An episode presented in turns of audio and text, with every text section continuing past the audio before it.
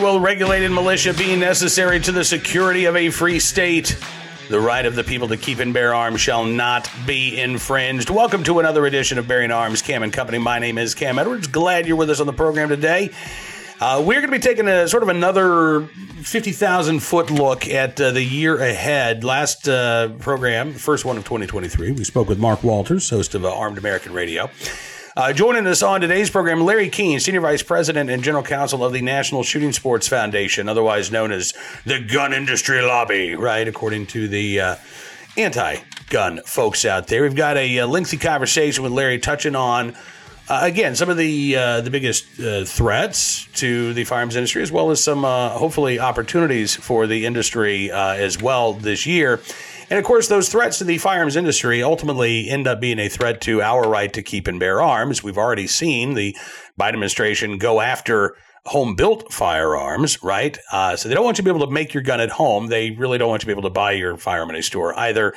Uh, if they can't repeal the Second Amendment, they can at least turn it into, well, I won't say at least, they can try to turn it into a non entity uh, by either bankrupting the uh, firearms industry or imposing uh, so many numerous regulations that uh, you have to navigate a legal minefield in order to exercise a, a fundamental constitutional right. So, with uh, with that in mind, take a look and a listen to our conversation with Larry Keane of the NSSF. Well, Larry, happy 2023 to you. Thanks so much for coming on Cam and Company.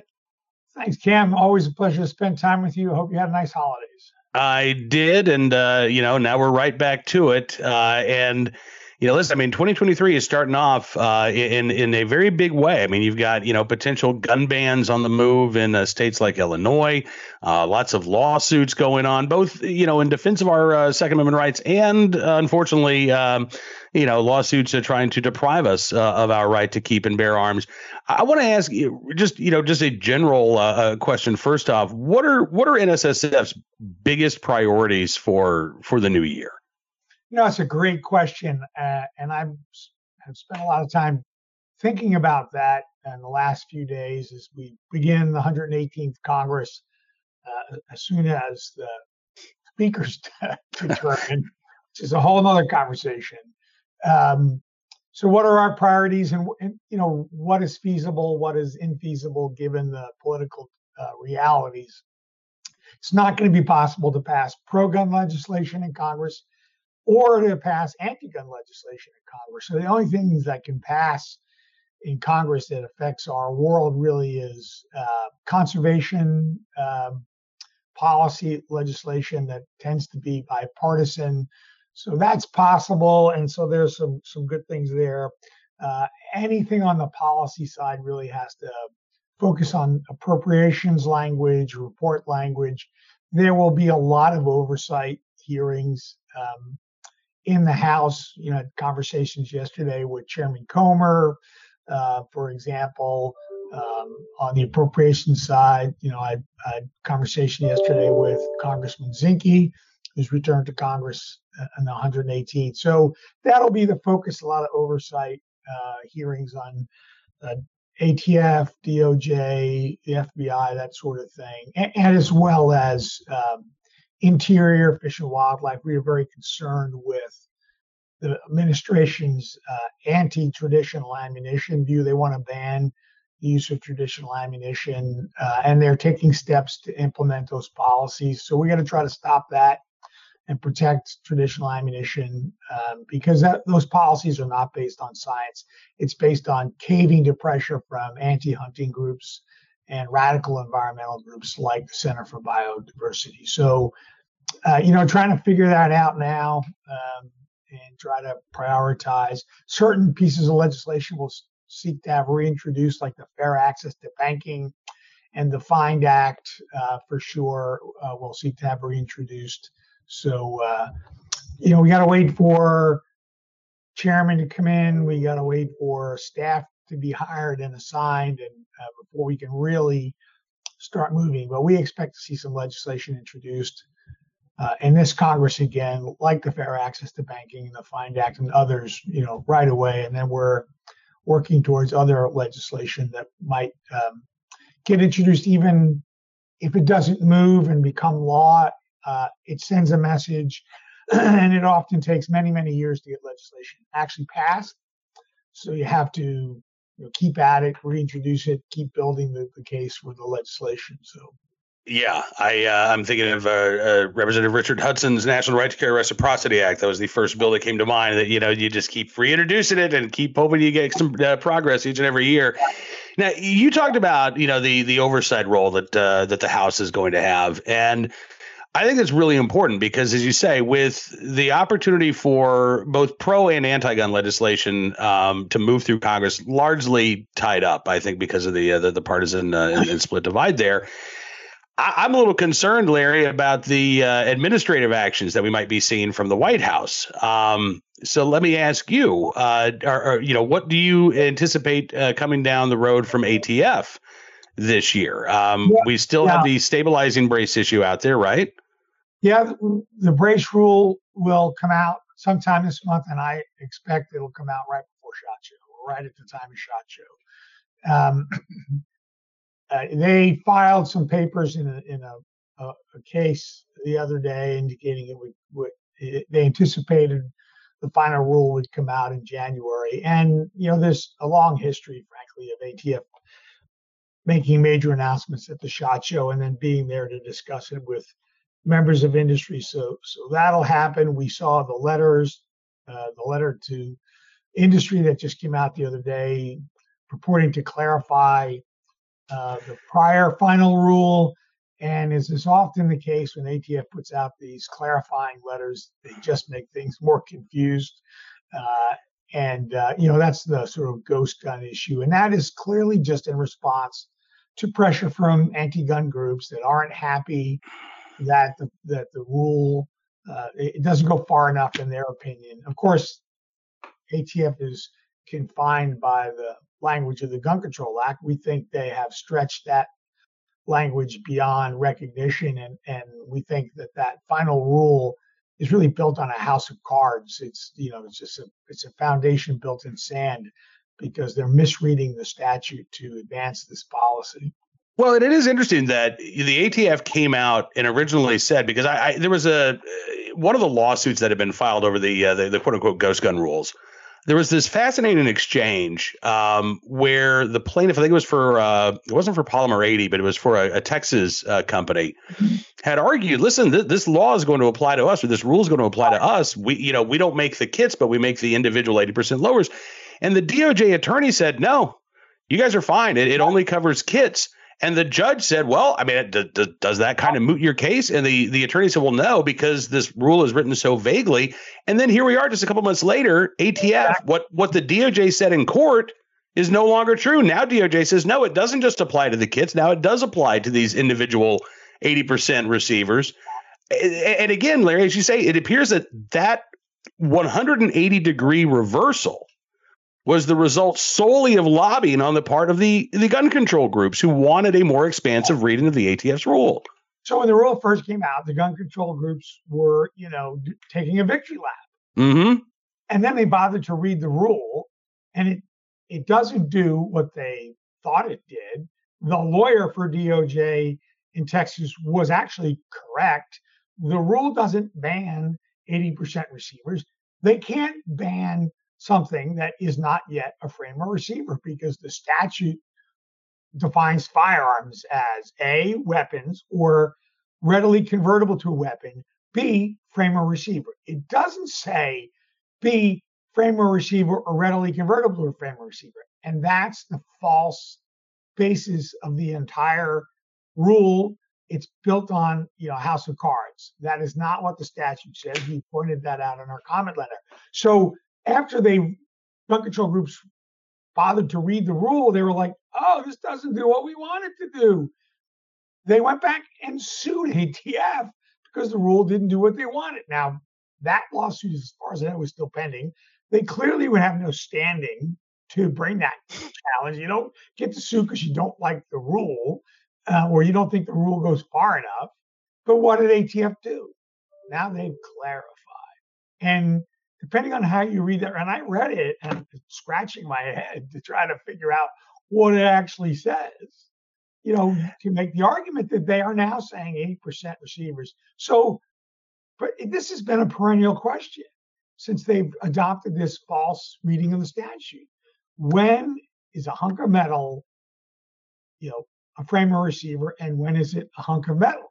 If it's a hunk of metal, it's not regulated because the statute says frame or receiver. And so until it's a frame or receiver, stretching and stretching and stretching, and then you got, you know, these rulings, well, and that's where the term, you know, if it's completed partially, but not all the way, so it's 80% done, it's not a frame receiver, it's not regulated. Now they're trying to say, well, and we went, we went, I mean, for years and years. And, and the reason it matters, like the major manufacturers who, who don't sell 80% receivers, is when it becomes a frame or receiver is when record keeping and marking requirements kick in. So, like the big guys, they need to know when is it a frame or receiver. And it's a little bit like the, the old sort of uh, Supreme Court line about pornography. Uh, I can't define it, but I know it when I see it. And yeah. the answer is we can't really define it. Uh, send it in and we'll tell you. Of course, this, there's no legal requirement that you send it in. You have you're supposed to be able to read a statute and understand it for yourself. Right. Due process, right? Like, and if you can, it's void. It's it's void. What we lawyers call void for vagueness. So, you know, but I think it is very challenging for ATF to say, well, this this is the criteria, and they articulated the best I ever saw in the lawsuits by the gun control groups against ATF under the Trump administration. ATF, in one of their filings, laid out exactly how they look at an object and decide. And that was the clearest articulation I'd ever seen by ATF. I went and sh- I remember sharing that with folks in the industry and say, hey, pay attention. This is the clearest, you know, articulation of how they evaluate it. And so there's a little bit of that like indexing. If, you know, look, if you put like a little circle and say drill here, right? Like or mm. indentation. So this is where you drill. They were saying, well, that's close enough to to be considered a frame or receiver because you know you.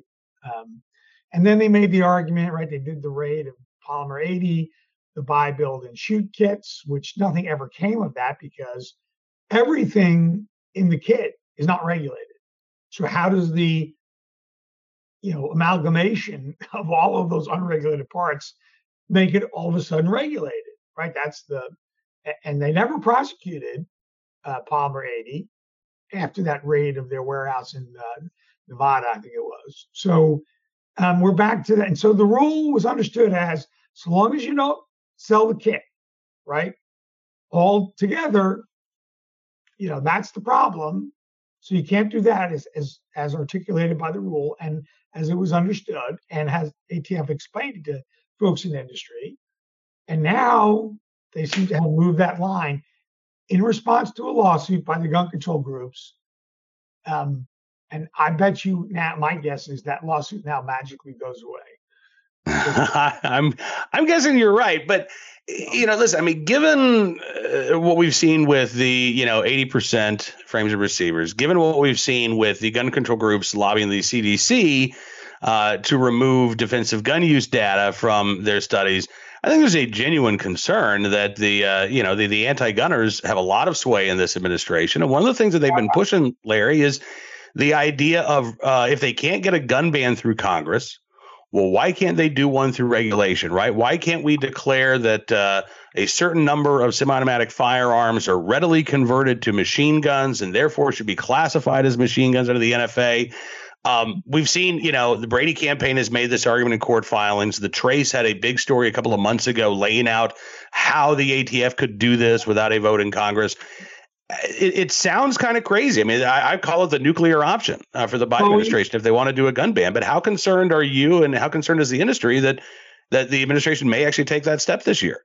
We well, certainly this argument we see in court, uh, chiefly coming, but not exclusively from the Brady Center, um, that somehow um, a semi-automatic rifle, an AR-15, a modern sporting rifle, is uh, is a machine gun and so, therefore, when it was sold as a semi automatic rifle legally, right, for decades, um, and classified by ATF as being a semi automatic and not an automatic firearm, and then therefore an NFA item, uh, we are concerned about it. We're seeing it in court, and it is hasn't really been rejected by the courts as absurd on its face.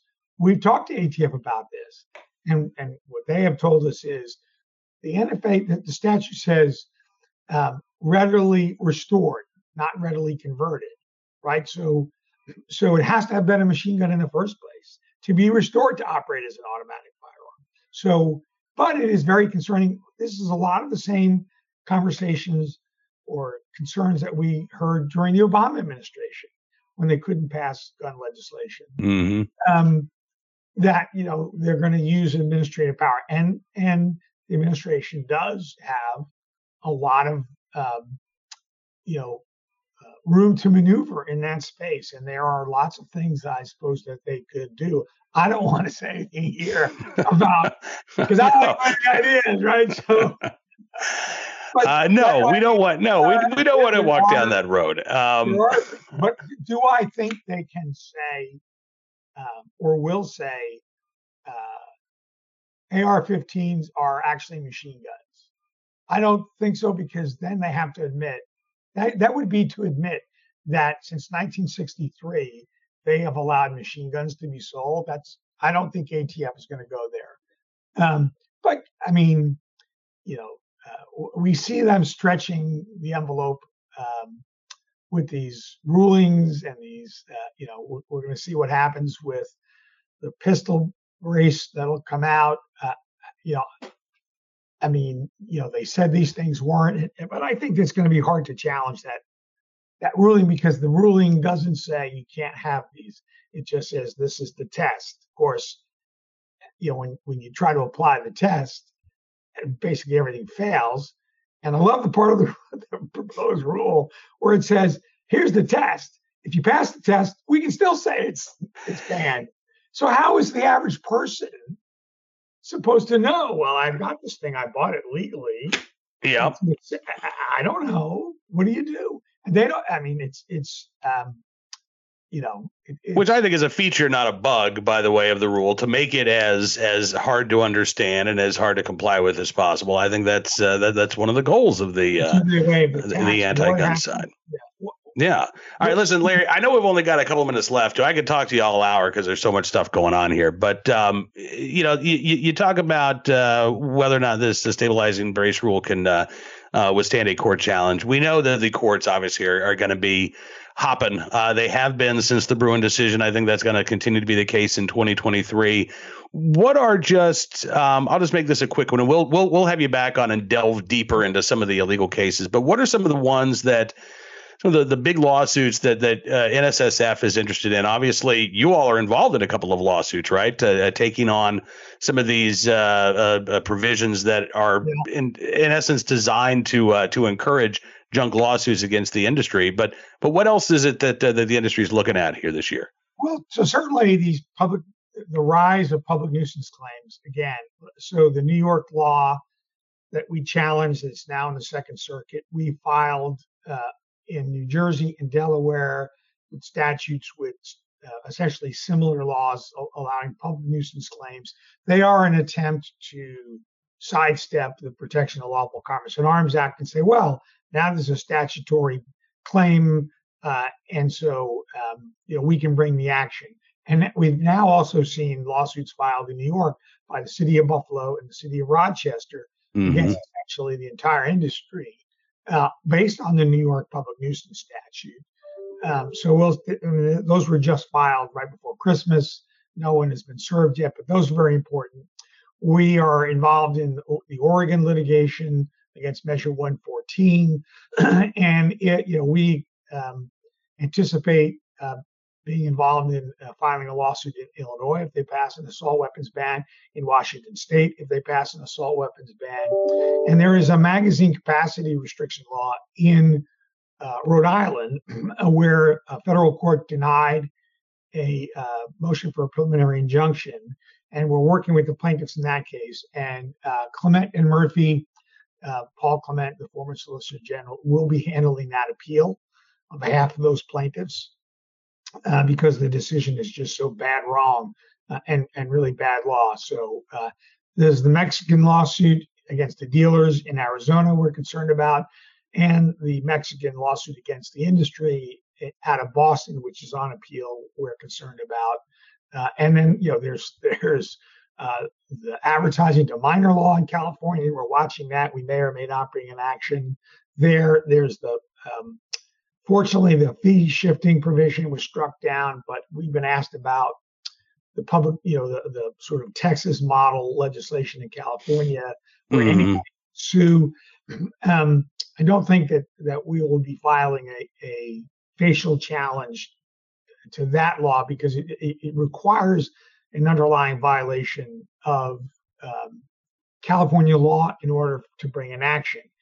If there's an action, it depends on you know we may we may look at that, um, but uh, it's also an, I think in a clear attempt to sidestep the PLCAA, and I think there are like the Texas abortion law, frankly, there are serious standing issues about whether somebody completely disconnected and not affected in any way, no injury, um, in California can file because somebody was in, uh, somehow was in illegal possession or misused a firearm.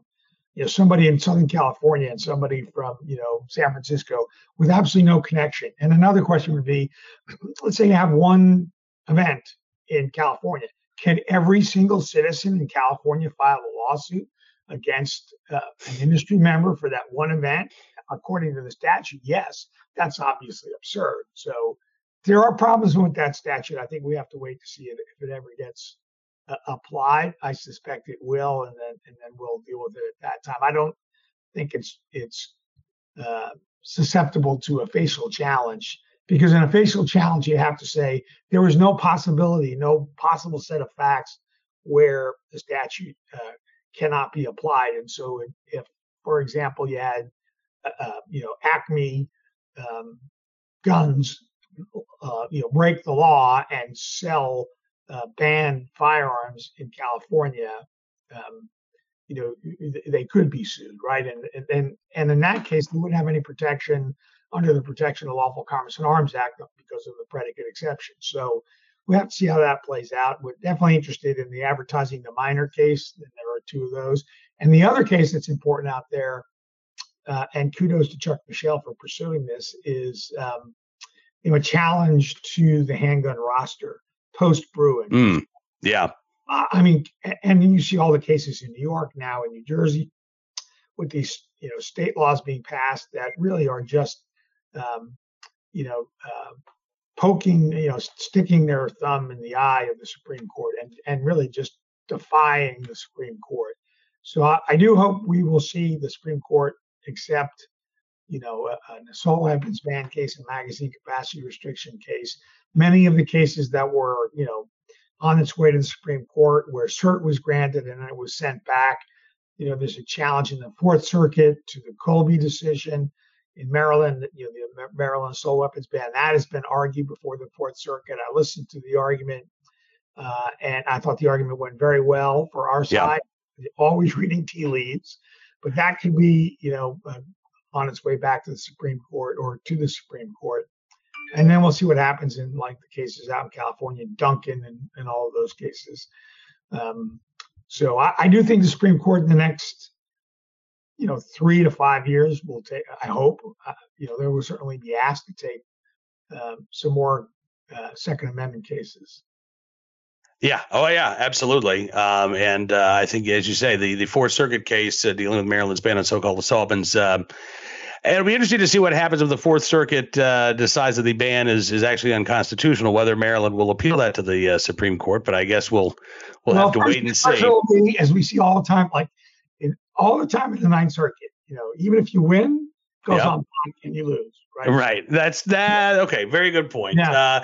Uh, Larry, listen my expectation is that we will win. That's Bianchi's the name of the case. Just came back to me two one, but I think you could see it go en banc. But you're exactly right. Does you know the state has to has to do that political calculus? If we take it to the Supreme Court, are are we likely to lose? And then it's bad law. Then they you know create bad law. So mm-hmm. from their perspective, um, but you know if if um, the court, you know, rules in favor of the plaintiffs in that case, and there's no en banc, or they go en banc, and and the court says, well, Bruen says what it says, and so the state loses, the plaintiffs win.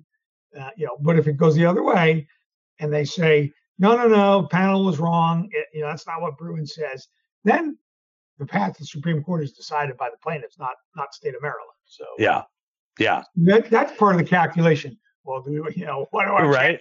Bob, you know, so yep. Well, there are a lot of cases to uh, to keep our eyes on, uh, and I know we'll be talking about a lot of them with you over the course of this year, as well as uh, you know the latest machinations uh, uh, there on Capitol Hill and from the uh, ATF and some of the other alphabet agencies. But Larry, as always, really appreciate you spending some time with us today, and I look forward to doing this again very very soon. Thanks for all of the information.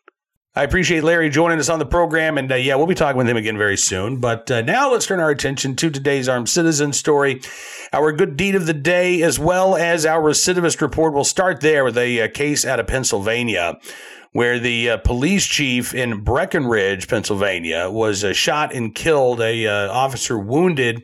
The suspect. in that case, the individual accused of killing the police chief and shooting at police officers. no surprise, not someone who was unknown uh, to local police in the uh, Pittsburgh area. Uh, Aaron Swan Jr., uh, who was shot and killed when he got into a shootout with police on Monday night in the uh, Homewood neighborhood of Pittsburgh. Uh, his criminal history dates back a decade. Starts in 2013 when he pleaded guilty to theft and disorderly conduct he got probation for that sentence, which is not outside of the uh, realm of the the normal, right? Um, and again, theft, disorderly conduct; these are nonviolent offenses. It's a first offense, so that's actually understandable. You'd get a slap on the wrist, you'd get probation, and you'd be told, "Don't do it again." The very next year, however, Swan was charged with homicide. Uh, when a man was found dead in the parking lot of a Baptist church. Now, prosecutors ended up withdrawing that charge only though after Swan agreed to cooperate and testify against another man who ended up being convicted of the murder. Instead, Swan pleaded guilty to robbery slash serious bodily injury and conspiracy. And that's when he did receive a sweetheart deal. In exchange for his testimony, Swan was sentenced to three to six years in prison. That's bad enough, but he only served a little more than a year behind bars when he was released.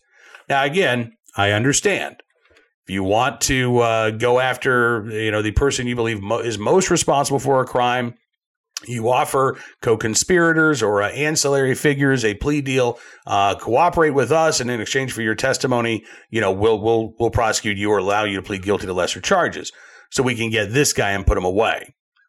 However, when you do 33% of the low end of your plea deal sentence, that that's that's I think, a bit egregious. Uh, in 2017, court records show that Swan received probation after pleading guilty to having an illegal firearm as a convicted felon. I might add, taunting a police an- uh, a police animal, escape, reckless endangerment, criminal trespass, and resisting arrest. That uh, just mind blowing to me. Probation for being a felon in possession of a firearm, a, a violent felon, by the way, in possession of a firearm but he got probation. In 2019, Swan pleaded guilty to drug distribution and was then sent back to prison, right? So having the illegal gun, ah, you're fine. Illegal drugs, nah, now you're going back to jail. He was released on parole in June of 2021. In November of 2021, he was charged with theft, simple assault, terroristic threats. Uh, police report says that Swan uh, stole a pistol from a car uh, in Pittsburgh. When the gun owner showed up, the two men fought. Police say Swan threatened to kill the gun owner and then ran to a nearby park.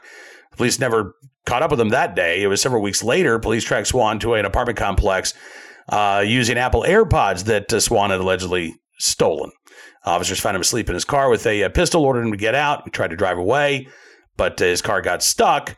Police report says he jumped out of the car, then ran into the nearby woods and was uh, never apprehended. His parole was revoked Four months later, in April of 2022, after he failed to report to his parole officer.